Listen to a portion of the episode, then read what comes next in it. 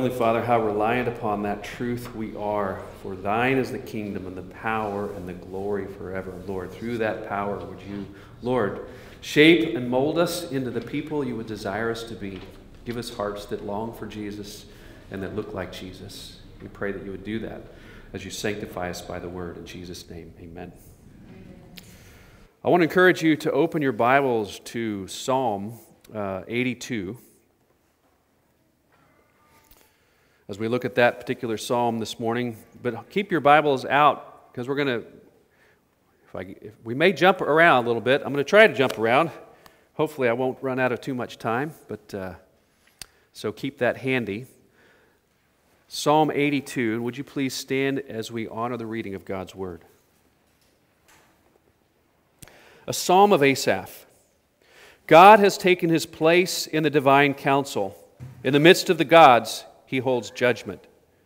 How long will you judge unjustly and show partiality to the wicked? Selah. Give justice to the weak and the fatherless. Maintain the right of the afflicted and the destitute. Rescue the weak and the needy. Deliver them from the hand of the wicked. They have neither knowledge nor understanding. They walk about in darkness. All the foundations of the earth are shaken. I said, You are gods, sons of the Most High, all of you. Nevertheless, like men, you shall die and fall like any prince. Arise, O God, judge the earth, for you shall inherit all the nations. This is the word of God. Please have a seat.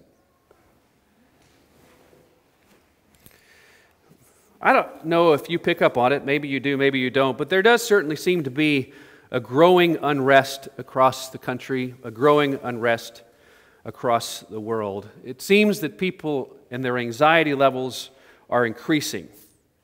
And the people of God are certainly not immune to that, particularly as we see more and more reports of you know, Orthodox beliefs being targeted as oppressive, um, as dangerous, as uh, expressions of hate, perhaps even abusive. It would seem at certain times that right is becoming wrong and wrong is becoming right, as if the two could be flipped upside down. There was at time a state of mind that was considered a mental illness is now celebrated and promoted. We see these kinds of things happening and we wonder, you know, what is going on? It is enough to make a person anxious. We see drag queen shows being put and brought into elementary schools, encouragement of sexual experimentation happening at some of these different schools and places. And it really makes you wonder where is our world headed? Where is our world headed? The words of Psalm 11, verse 3, you could say describe a bit of our situation. If the foundations are destroyed, what can the righteous do? If the foundations are destroyed, what can the righteous do? Now, while the particulars of our injustices that we may experience in our day and our culture are unique to us, the experience is a familiar one. It's not a new one. Those that lived during the time of the exile of Israel certainly felt what injustice was like. It was, in fact, you could say, why they were taken into exile because they had not ruled with justice because there had been so much oppression of the weak and the needy and the destitute and the hurting and the painful that the exile happened. And as they were exiled and scattered into the midst of the nations, they found injustice in those places too. So again, they were very familiar with the notions if the foundations are destroyed, what are the righteous to do? How are the righteous to live? Verse 5 in this Psalm 82 kind of captures this sentiment he says, They have neither knowledge nor understanding. They walk about in darkness. All the foundations of the earth are shaken. Now, they in this passage is a bit ambiguous. It could refer to either the rulers that are being judged at this particular moment, or it's the people as a result of the injustices that have come. So, whether it's the people as a result of the injustice are now living in a time that is dark, a time where they do not have knowledge or understanding, but in either case, the result is that the foundations of the earth are shaken. They are shaken.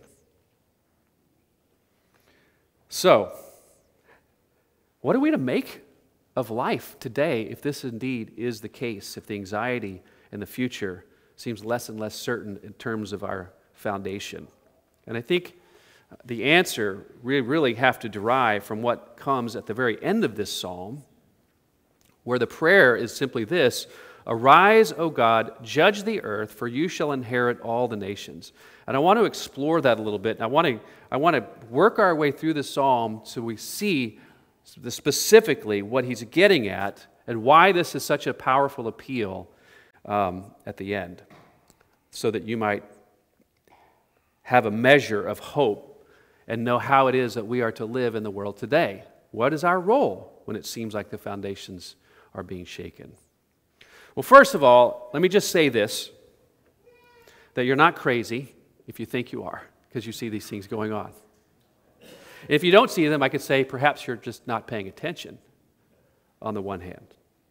But at the same time, I want you to reflect on the grand scale of what's happening in this particular passage. And it opens with one of the more challenging scenes that you will ever read in the Bible when he says this in verse 1 God has taken his place in the divine council. In the midst of the gods, he holds judgment. God has taken his place in the divine council. In the midst of the gods, he holds judgment. He writes of this divine council, and he writes about taking his place in the midst of the gods. Now, those are some, some phrases that we're just not very comfortable with. In broad evangelical teaching, that this is perhaps a psalm that gets skipped because this passage is so challenging. What does he mean? What does that mean? What is a divine council? And I didn't think there were any other gods. I thought oh, there was only one God. So, who are these gods that the writer is talking of? So, we need to unpack that just a little bit. And there's been kind of three principal interpretations that have come out by the different commentators. And I want to briefly mention what those are. So, one explanation is that the word the gods here is a reference to those elders in Jerusalem, the elders of, of Israel. So, it's referring to human people who are been appointed into positions of leadership in the nation of Israel. That's one explanation that's given. A second explanation is given that these, these gods are spiritual beings. They're the principalities and the powers in, akin to what Paul is talking about in Ephesians chapter 6, when he says, We do not wrestle against flesh and blood. So he's not talking about uh, human leaders, he's talking about those in the spiritual realm that have some measure of power and authority over the nations. And a third interpretation, which is, could potentially have overlap, at least in the last one, would say that, that he is that the psalmist is borrowing a phrase from Canaanite mythology, uh, referencing an assembly of El. El was a general name, a generic name for God, and the pantheon in the Canaanite religion, there was a pantheon of gods, and El would sit at the top. Baal was his, you could say, his, his executive uh, administrator. So Baal is the one who did everything, but El was the one who kind of sat distant at a top. So some would argue this is a, this is a, a borrowing of that phrase, but in any of the cases, whether it's one, two, or three, the point, of course, that the psalmist is making is that our God, your God, El, uh, you know, uh, Elohim, the great God, the high God, the one true God, sits above all the others. Whether those are human rulers, whether they're spiritual powers, or whether they're imagined gods of a Canaanite mythology, there is one thing that we are to take away, and that God is reigning supreme over all of these other powers and authorities. That's one thing to draw away from it. Now, I don't necessarily think that imagined gods is in view here because the result of the fact that these, that these beings, whether they're of spiritual nature or of earthly nature, of human nature, are wreaking havoc on society to the point that there is a great injustice happening in the world in which they live. There is a, there is a, lack of knowledge, there is a lack of understanding. They walk about in darkness, and the foundations of the earth are shaking. That's the statement, and that is the direct result of the fact that whoever it is that this divine council is, is causing this to happen. That's, the reality of what he's describing. And they're experiencing. Why is this a psalm in the Bible? Because they're experiencing what this is like in the time that they were reading this. When is this, when is this particular psalm written? Probably written during the exile. Perhaps during the exile. So he could be writing about the people of Israel who have been scattered to the winds and are living under foreign rulers who are ruling in a manner in which they find themselves and their foundations being shaken for trying to live out a faithful life. I mean, you think of the book of Daniel, for example, of, of someone who was living in the land of Babylon at the time. And as he various times tried to practice his faith and pray to God, he was persecuted. We know of times when his, his co laborers were thrown into the fiery furnace. We know when he himself was thrown into a den of lions because they were trying to be faithful to God. The foundations of life were shaken. But I think, too, it's a very valid psalm today because we feel that same essence happening in the world today, the foundations certainly seem to be turning upside down. They certainly seem to be shaken.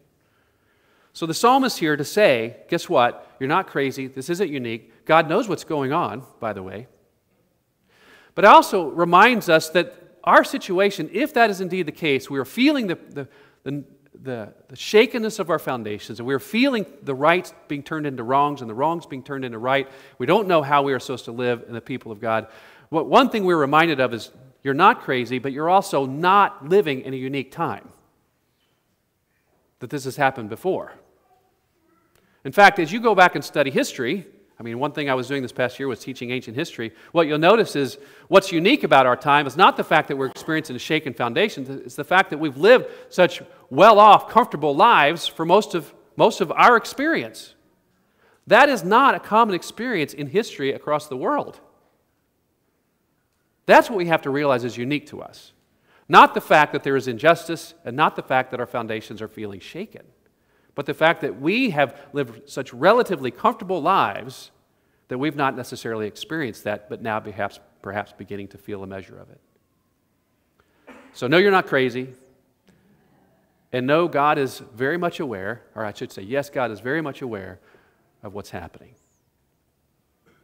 He's very much aware that there is injustice happening in the world. And the comforting thought of a reading a passage like this is that God calls those in power to account. Now, there's a lot of parallel passages to what's happening in here, and I want to look at one. Psalm 2 is a more familiar psalm to many of you, and it speaks to this very thing happened to the, the nations uh, bringing the foundations uh, Uh, shaking the foundations. In Psalm 2, he describes it this way. He opens up Why do the nations rage and the peoples plot in vain? The kings of the earth set themselves, and the rulers take counsel together against the Lord and against his anointed, saying, Let us burst their bonds apart and cast away their cords from us. Now, when, we look at that, what we notice is that if you think there's a grand conspiracy going on in the world, well, I would say you're right, and it started back in the Garden of Eden. It did. Make no doubt about it, while we see things turning upside down, and there may be human forces involved that don't necessarily recognize the God of the Bible or even have any knowledge of Him, there are forces at work that are very explicitly seeking to throw off the bonds that the God of the Bible have put in terms of His limitations of being His creatures. That is very real, and that's been happening and unfolding. Now, the various agents that are used to bring that about, what is their awareness? Well, who knows what their awareness is. But that's really irrelevant. The point is that, yes, this is happening. You're not crazy. But the good news is, the very next verse in Psalm 2, verse 4, is He who sits in the heaven laughs. He laughs at this effort to shake his foundation. The Lord holds them in derision. He calls those that are God's to account. Look at verses 2 through 4 of our Psalm 82. How long will you judge unjustly and show partiality to the wicked? Give justice to the weak and the fatherless. Maintain the right of the afflicted and the destitute. Rescue the weak and the needy. Deliver them from the hand of the wicked. What we see here is he takes his place in the council this divine council, as he sits among the gods, as he's called them, he is telling them how they are supposed to be governing. And what we go on a little bit later on in the psalm, verse 6, he says, I said, You are gods, sons of the Most High, all of you. And again, this is one of those confusing statements. What does he mean by this? But I think what's, what we can derive, no matter which view you hold, is that God has appointed them to a very important position. I said, I said, You are gods, sons of the Most High. Now, the phrase sons of the Most High is a, is a position. It's like saying, Here, I'm giving you my signet ring. You are to exercise power on my behalf because I've appointed you to be a son. And therefore, when he comes and says, This is how you are to be living, how long will you judge unjustly? You are to give justice to the weak and the fatherless, maintain the right of the afflicted and the destitute, rescue the weak and the needy, deliver them from the hand of the wicked. This is your job. I've given it to you because I've appointed you to be a son of the Most High. So it is just and right that he would call them to account. That he would call them to account. Paul echoes this same idea when he talks about human authorities in Romans chapter 13. He says, Let every person be subject to the governing authorities. Why? For there is no authority except from God, and those that exist have been instituted by God. Therefore, whoever resists the authorities resists what God has appointed, and those who resist will incur judgment. For rulers are not, terror, are not a terror to good conduct, but to bad. Would you have no fear of the one who is in authority? Then do what is good, and you will receive his approval, for he is God's servant for your good. But if you do wrong, be afraid, for he does not bear the sword in vain. For he is the servant of God, an avenger who carries out God's wrath on the wrongdoer. Therefore, one must be in subjection, not only to avoid God's wrath, but also for the sake of conscience. You have this interesting statement, and we understand that's Paul writing to the church in a time when these very authorities that he's telling them to be subject to were, were creating all kinds of havoc for people of God. And so, what are we deriving from this? There's a sense in which all of their power is only derived from God. So, while you may, yes, be experiencing some measure of abuse, it will always be limited by the power that is over them. It doesn't mean life is going to be easy. It doesn't mean there aren't times when you do what is right and you aren't persecuted for it. Clearly, you will be. Clearly, Paul himself experienced that. But it does mean there is a hand over these hands that is in control and that has ultimate power and that when they are persecuting those who are, who are living by faith, they are out of accord with the appointment that they have been given by God. And He will call them to account for those actions. That's what we're learning. And what is, he, what is the account? We'll read that in verse eh, 7 of, of Psalm 82. Nevertheless, like men, you shall die and fall like any prince. Nevertheless, like men, you shall die. Now, there's a contrast here. You were called gods, and now you're saying you will die like men. Which brings us back to which is it? which is it? So I would say this you're not crazy, but I also want to tell you don't go crazy when things get hard. Because they might get hard. In fact, I would be surprised if they didn't get hard because that's been the story throughout history for God's people. But don't go crazy and don't lose hope because God has a plan, as you might have guessed. He has a plan. And that's his plan is revealed really in verse 8, the last verse of this psalm. Arise, O God, judge the earth, for you shall inherit all the nations. Now, I know we think about that in grand terms. We think about you know, the Great Commission, you know, go and go make disciples of all nations, those things like that. But there's an interesting phrase here. You have to, we have to unpack it a little bit. It says, You shall, future tense, inherit all the nations. So, what is that implying? That there is a time when the nations aren't under God. Now, that's a little bit of a challenging idea. So, now we need to explore a little bit who are these sons of God? What is the grand scope here going on? So I want to take you back to understanding when exactly were these nations not under God, that they had to be inherited one day in the future from the time of this writing by the Lord. And to, to, understand that, let's look a little bit back about the history of what happened in the garden to cause this grand conspiracy to come about with the forces of evil lining up against uh, man. And you have man, of course, falling in the garden, and he's being cast away from the Garden of Eden. Remember, he's being kicked out. There's an angel with flaming swords guarding the way back. And what's that a symbolic of? It's symbolic of that he's being cast away from the presence of God. There is now a separation that exists. It's as though he's been cast off. And then in Genesis chapter 6, of course, we read about the time of Noah when, at the beginning of that chapter, the sons of God saw the daughters of man and came down and, and, and did stuff in such a way that the earth became so utterly corrupt that God brings a flood to wipe out all of life, with the exception of Noah and his family. And then a little bit later in the book of Genesis, after Noah's family has come out of the flood, they've recovered, they've begun to multiply. Instead of going, uh, just being dispersed across the world, the earth, they stay together and decide, let us make a name for ourselves and build a tower that we might ourselves reach God. And God sees what they're doing and sends his judgment down and casts them into speaking different languages, confusing their languages so they, so they collect together in different nations. And in the retelling of that event in Deuteronomy chapter 32, Moses says something very interesting in verses 7 through 9. He says, Remember the days of old, consider the years of many generations. Ask your father, and he will show you, your elders, and they will tell you, when the Most High gave to the nations their inheritance. When he divided mankind, he fixed the borders of the peoples according to the number of the sons of God. But the Lord's portion is his people, Jacob, his allotted heritage. So there is this picture here now at the Tower of Babel. There is, a, there is a, a an official disinheritance of the nations.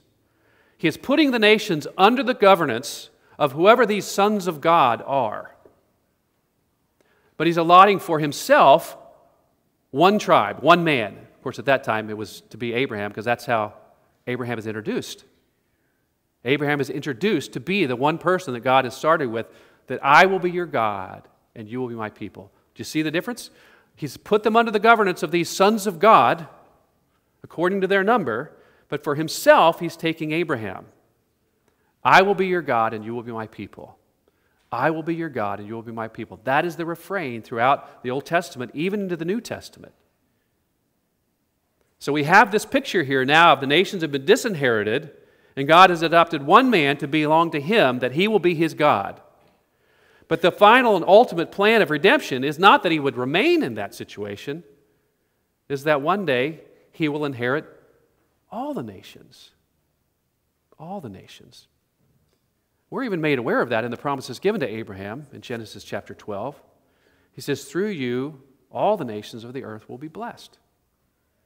So there's a, there's a time coming and a means coming, a plan put in place when God is going to inherit for himself back all the nations of the earth. But at the time of the psalm, it hadn't happened yet. In order to get there, these, those that are put in charge of governing these nations are going to be brought to justice. And by the way, when that happens, there's going to be a lot of turmoil. I think it's already been happening. And wherever it happens, there's a lot of turmoil. I want to read to you a couple of passages. So if you have your Bible, this is going to be fun. Turn to Isaiah.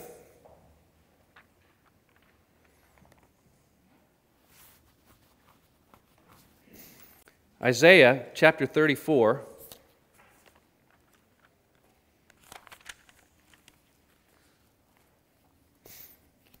Draw near, O nations, to hear, and give attention, O peoples. Let the earth hear and all that fills it, the world and all that comes from it. For the Lord is enraged against all the nations, and furious against all their host. He has devoted them to destruction, has given them over for slaughter. Their slain shall be cast out, and the stench of their corpses shall rise. The mountains shall flow with their blood. All the host of heaven shall rot away, and the skies roll up like a scroll. All their host shall fall as leaves fall from the vine, like leaves falling from the fig tree. For my sword has drunk its fill in the heavens. Behold, it descends For judgment upon Edom, upon the people I have devoted to destruction.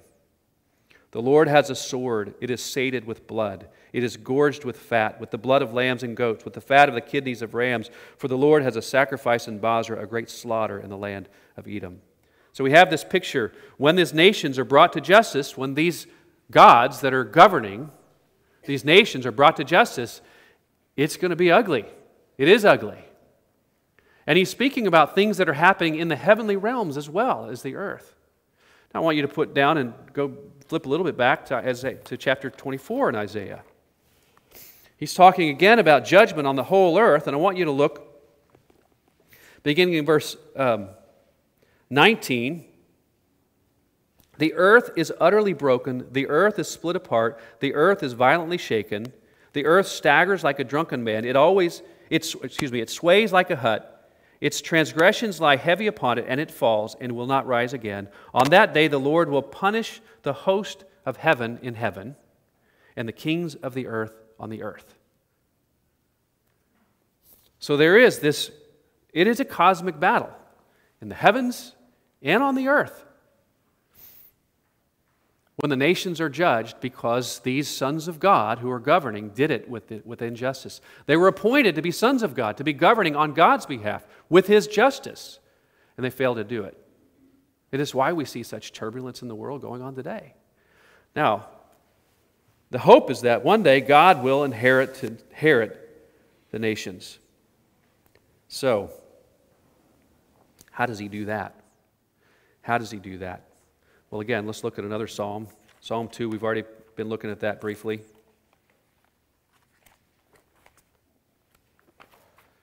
Where is my psalm? Sorry. Going the wrong way here. We've already looked at the first few verses. Let us, the kings of the earth, uh, excuse me, why do the nations rage and the peoples plot in vain? The kings of the earth set themselves, and the rulers take counsel together against the Lord and against his anointed, saying, Let us burst their bonds apart and cast away their cords from us. He who sits in the heavens laughs, the Lord holds them in derision. Then he will speak to them in his wrath and terrify them in his fury, saying, This is how he's going to terrify them. As for me, I have set my king on Zion, my holy hill. That's how he's going to terrify them by putting his king on Zion.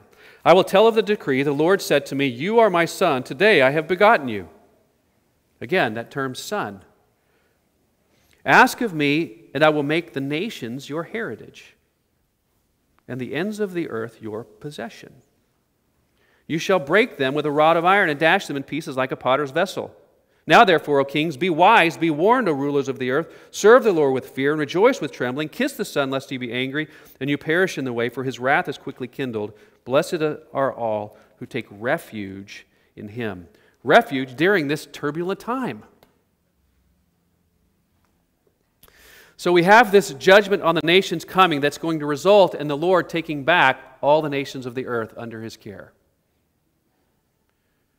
Now, who is this son that he's appointed? Of course, we know who that is. That's Jesus. Jesus actually quotes this psalm in John chapter 10. And it's an interesting quote. The context of John 10 I want to get across to you to help you see how is this plan unfolding. Well, in John 10, beginning in verse 14 through 16, he says, He's speaking to the Pharisees. He says, I am the good shepherd. I know my own, and my own know me, just as the Father knows me, and I know the Father, and I lay down my life for the sheep. So we see how he's going to bring the people who are themselves under the wrath of God out from underneath the wrath of God. But then he says this, and I have other sheep that are not of this fold. What is he talking about? He's talking about inheriting the nations. Inheriting the nations. I must bring them also and they will listen to my voice. So there will be one flock, one shepherd. Now, what is he going to have to do in order to do that? Exercise his justice upon these gods who have not ruled justly. Bring the sword down upon them. Let's think about when Jesus announced his ministry to the people, he quoted again from Isaiah. He quotes, if you, you can find it in Luke 4, but I'm going to go back to the original source of Isaiah, chapter 61.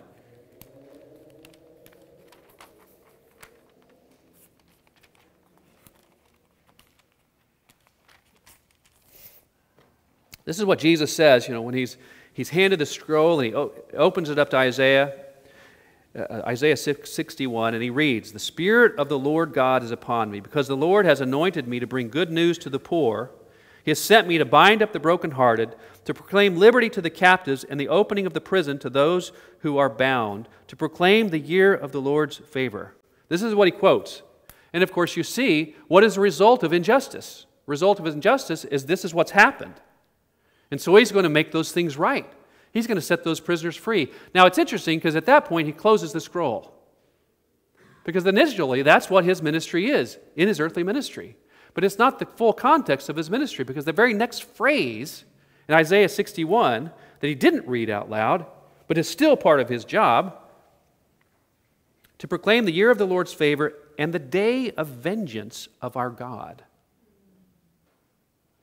He's going to bring in the nations by bringing the vengeance of God, as we've already read in Isaiah chapter 34 and Isaiah chapter 24, upon the nations the judgment upon these sons of God who will die like men. And it will be a great spiritual battle so that one day he inherits the nations. Now, I want to, there's a couple things we get out of that. One, let's be really, really glad that we have a God we can take refuge in. Because even in the time when he exercised this measure of justice on, the, on Jerusalem in 70 AD, we've, we've talked about this before. You'll recall when Jesus is foretelling the events that are going to happen, not one stone is going to be left on another. You're going to see this happen and this happen. And when you start to see these things happening, go and flee to the hills. And the reason that was so significant is that when the army came through, they were going to take out Jerusalem and its walls. Now, ordinarily, the walls are the place that you go hide behind when an army is coming. That's why they exist. So if you're living out in the, in the, the land, the countryside, and you see a foreign army, coming, you're going to go hide, take refuge behind the walls of Jerusalem. Jesus says, don't do that. Instead, go to the hills, flee to the hills. And those who listened to Jesus, who took refuge in the words of Jesus, escaped from the judgment that God Himself is bringing. So be very thankful. Kiss the Son lest he be angry and you perish in the way. Be glad that you have a God who has come to rescue you. But don't be surprised when oppression and danger and tribulation comes. Because he will provide you with a way out. He will provide you with a way out.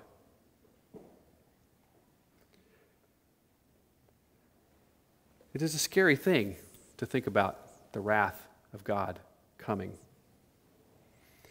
The wrath of God coming upon the earth.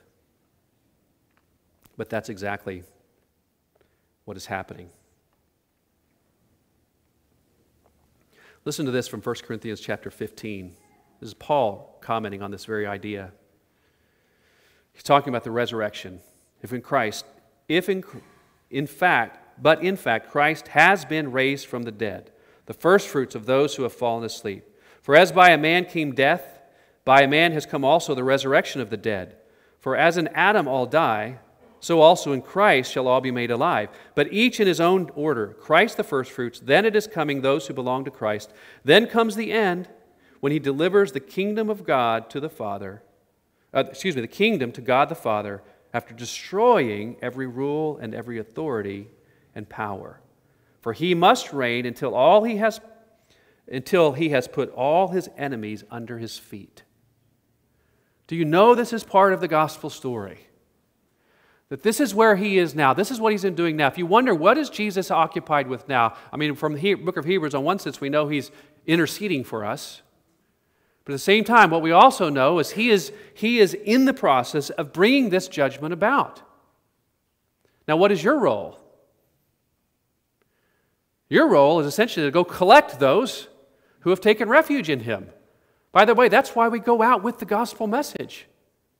We are going to find out those belong to Him in all the nations of the world in which He is bringing judgment upon these rulers who have ruled such a way that have held them captive. And the, and the gospel message that Jesus is the Christ, the King who has come to set you free, is what we go to do that with. And we'll explain how it is that He has set them free. He has set you free from not only the, the the rulers of injustice and the oppression, but the guilt that would put you under the sword as well. And so we go out with that message. Where do we go? We go to all nations. And why are we able to do that? Because he says, All authority has been given to me. I will be with you always. All authority has been given to me. Now, what's interesting in that John 10 passage, which we started to look at, which I got myself distracted here for a second, sorry about that. When he says, There are other sheep of my fold, and they will listen to my voice, so that I have one flock. And they ask him, says, Look, tell us plainly if you are, if you are the Messiah. And Jesus says, I and the Father are one, which didn't sit very well with the Jewish leaders. So this is what happens. The Jews, uh, this beginning in verse 31, the Jews picked up stones again to stone him. Jesus answered, answered them, I have shown you many good works from the Father. For which of them are you going to stone me? The Jews answered him, It is not for a good work that we are going to stone you, but for blasphemy, because you, being a man, make yourself God. So they clearly understand this is what Jesus is doing, which he is, by the way. Mean, he is saying that. And Jesus answered them, Is it not written in your law, I said you are gods? That's our quote from Psalm 82. Now he explains, If he called them gods to whom the word of God came, and scripture cannot be broken, do you say of him whom the Father consecrated and sent into the world, You are blaspheming because I said, I am the Son of God? If I am not doing the works of my Father, then do not believe me. But if I do them, even though you do not believe me, believe the works, that you may know and understand that the Father is in me, and I am in the Father. So the question becomes, in his answer, is he trying to is he trying to get out from underneath his accusation of blasphemy by, say, by saying, look, there's precedent in the Bible that men have been called gods before? Because most commentators, that's how they take this. They say, see, this is a reference in Psalm 82 that these sons of God, these, these gods, are just men. And that's how Jesus is getting out from underneath this accusation of blasphemy. But that kind of loses the force of what he's saying when he says, I am in the Father and the Father is in me. I think what he's trying to draw attention to in this psalm is what is it that the sons of God have been appointed to do? And that is to exercise judgment. And because what is he saying about himself? If you don't believe me and what I'm saying, believe the works that I do. Because the works that I am doing are the Father's works. In other words, He is the one faithfully executing what those gods in Psalm 82 were not faithfully executing. That's His point. He says, No, I am the Son of God, and this is my appointment to bring justice to the earth. I know this is a side of the gospel that we don't often hear. We, you know, we hear about you know, how we're struggling with our guilt and we need God to forgive us, and that's indeed the case. But there's a whole other side. And it's a cosmic picture that we have of what Jesus is doing that's part of this good news. Because what's interesting, when you think about the good news in the time of Jesus in the first century, when they were looking for the good news, they weren't looking for someone to forgive their sins, at least not primarily. They were looking for someone to bring justice. Now, he did both. We tend to forget the justice side and, and, and remember the forgiveness of sin side. Whereas they didn't really pay attention to the forgiveness of sin sides and focused on the justice side. But the reality is that both are true. It's just that they had to happen in a certain order. we have to have him willingly go to the cross first to overcome death for those who would otherwise be under the sword of judgment when it comes, so that when the sword of judgment comes, those that belong to God who've responded in faith the, to the gospel being proclaimed will find refuge from that justice. But make no mistake, your Savior is a conquering king. He, he is the lion that, that is Aslan, that C.S. Lewis writes about. When Lucy asks, Is he safe? Of course he's not safe. There's no way Jesus is safe, but he's good and he's come for you to deliver you not only from the wrath of God that you deserve, but from the injustices that we see happening that are turning the foundations of the world on their head today. So be faithful, be hopeful, and know that your role, by the way, is to go out and engage in this same battle, not with a physical sword, but with the sword of the Spirit. Just as, as Paul writes in Ephesians chapter 6, he says, What? We do battle not with flesh and blood but against the principalities and the powers of the heavenly places. We are doing battling them by what? By bringing the sword of the Spirit, the truth of the gospel proclamation to bear. That's our sword. And of course, you, be, you better be ready for a spiritual battle. That's why he says, put on the shield of faith, the helmet of salvation, the belt of truth, and the sandals that will take you to the places of the world and bear the message of, of the peace that is yours by trusting in God. So you, you have a place, by the way, in the army of God. So I guess my application question is one, are you overly anxious than more than you need to be? You don't need to deny that the foundations of the world are being shaken. But you need to understand why they're being shaken and what God has planned to do about it, what He has already done about it, and what He's now calling you to do about it. Don't shy away from proclaiming the truth that Jesus is King. For while earthly leaders and earthly people may not recognize that or understand that or even think it's a spiritual battle, those spiritual beings and powers and authorities in the heaven places, they know. And they are hearing. And they're influencing people in the world. Father, let's pray. Father in heaven, we are so grateful that you have given us a fuller picture of the gospel, that Jesus is not one to be trifled with, that he is a powerful, powerful God. Not a God, but the God. Who is coming one day to bear the sword of judgment upon the, the nations of the earth and their rulers, that he might inherit all the nations back to himself again. Lord, would you help us to be faithful and trusting you and taking refuge in, the, in you when hard times come? and not forsaking the message of this great gospel truth that you have given to us that Jesus is, in fact, the King who has come to set the prisoner free. Lord, we pray these things in Jesus' name. Amen.